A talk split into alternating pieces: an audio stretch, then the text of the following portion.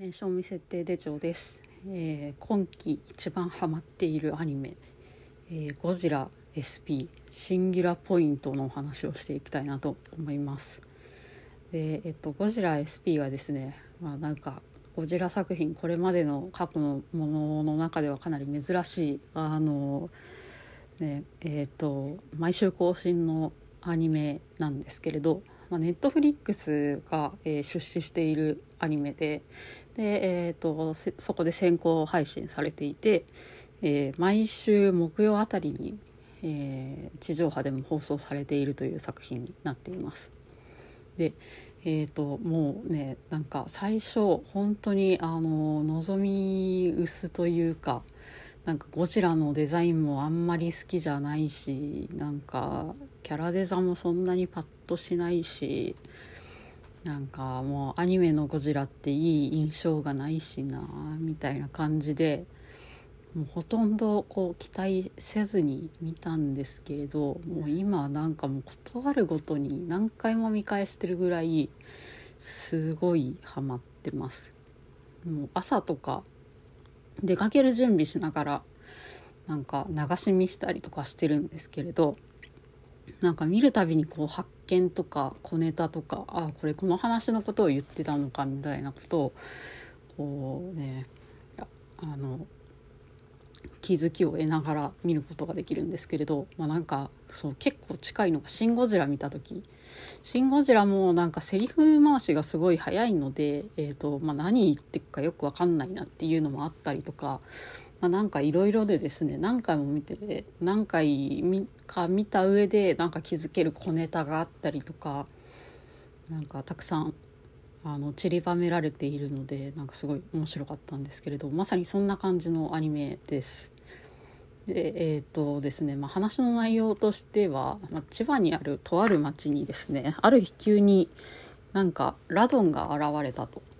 で、えーそのラドンが現れる前になんか謎の幽霊屋敷みたいなところから、えー電波が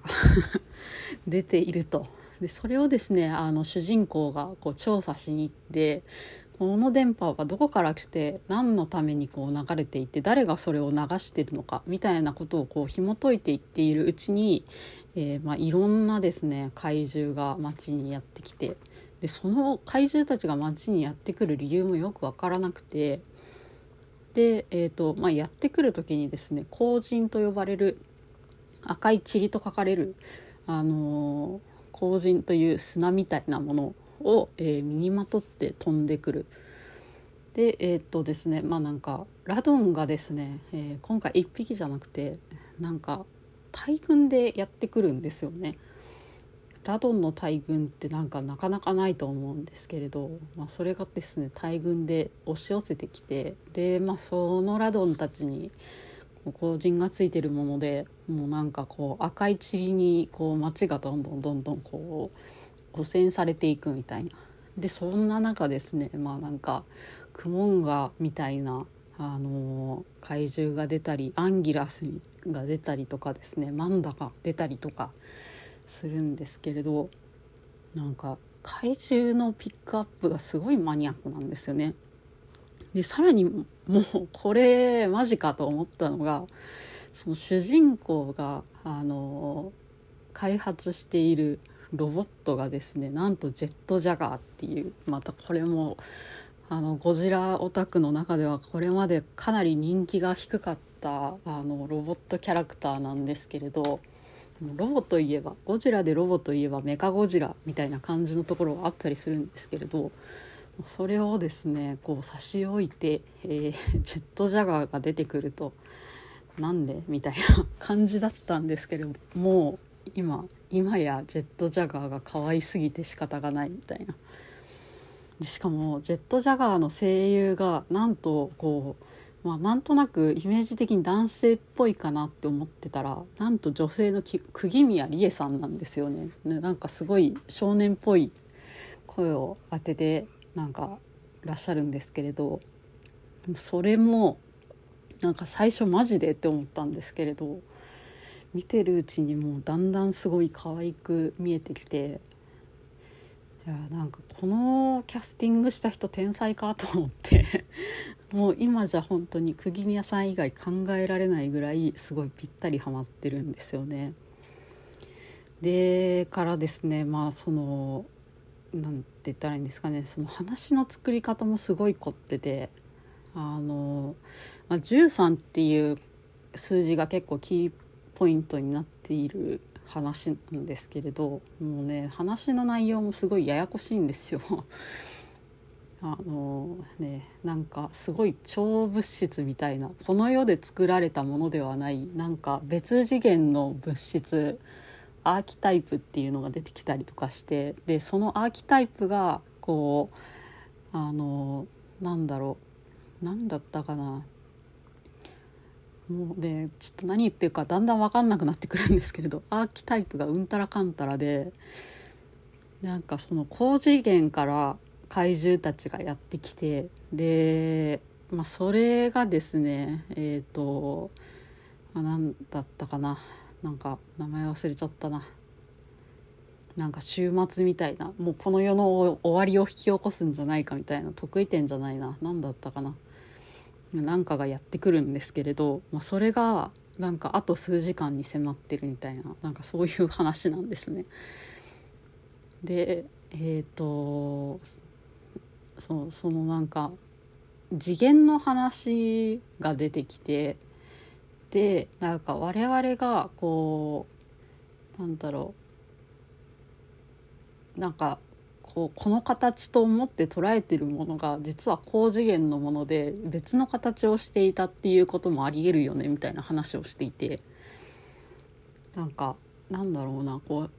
結構複雑な立体系とか図面とかが出てきたりするんですよね。で、えー、まあそんななんかモチーフが物語の中に出てくるんですけれどサブタイトルがめちゃめちゃ凝ってるんですよ。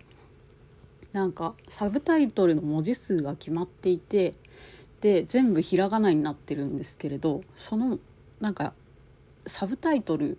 とその別の話のサブタイトルサブタイトル同士をこう組み合わせることができて組み合わせていくと立方体になるっていう なんかそういう仕組みがあるんですよねこの話の中というか構造の中に。で、えー、なんかその立方体のん？サブタイトルで出来上がった立方体の頂点をこうつなぎ合わせていくとあの13話目の13話目のあのアニメのサブタイトルになるっていうまあなんかそういう仕掛けがあったりとかして本当になんかこうすごい凝った作りになっているアニメででですよ。もう今週そのアニメの最終回が、ね、始まって放送されてというか、えーと、配信されて終わっちゃうんですよね。で なんかこう今見てる感じだとこう回収しきれてない伏線とかなんかこうこの話のなんかオチみたいなのなんか30分で回収できる内容なのかなっていうなんかなんだろうなこうあと1話で終わるボリュームじゃないんですよね。なんか1時間1時間半ぐらいやってやっと終えれるかなみたいなぐらいのなんかなんだろうこう未回収の話がたくさんあってですね。いやなんか本当どんな終わり方するんだろうなってすごいこうそわそわしながら配信の日を待っています。いやーなんかなんだろうなこう個人的にはすごい面白い作品なのでなんかもう2クールやってくれみたいな感じで思ったりとか劇場版につないでくれって思ったりもするんですけれどやっぱさっきのサブタイトルのことを考えるともうあと1話で終わっちゃうんだろうなと思っていていやーなんかすごい寂しいなと思いつつ、えーね、ここまで綺麗にこう話を広げていったのであれば最終的にはこう綺麗にいろんなものを回収して終わってほしいなっていうすごい気持ちがね強くあります。いやどんな感じで終わるのかすごいね。こうちょっと不安も入り混じりながら楽しみにしてるんですけれど。えーね、最後まで見届けたいなと思います、えー今日はこんな感じで終わります。聞いてくださってありがとうございました。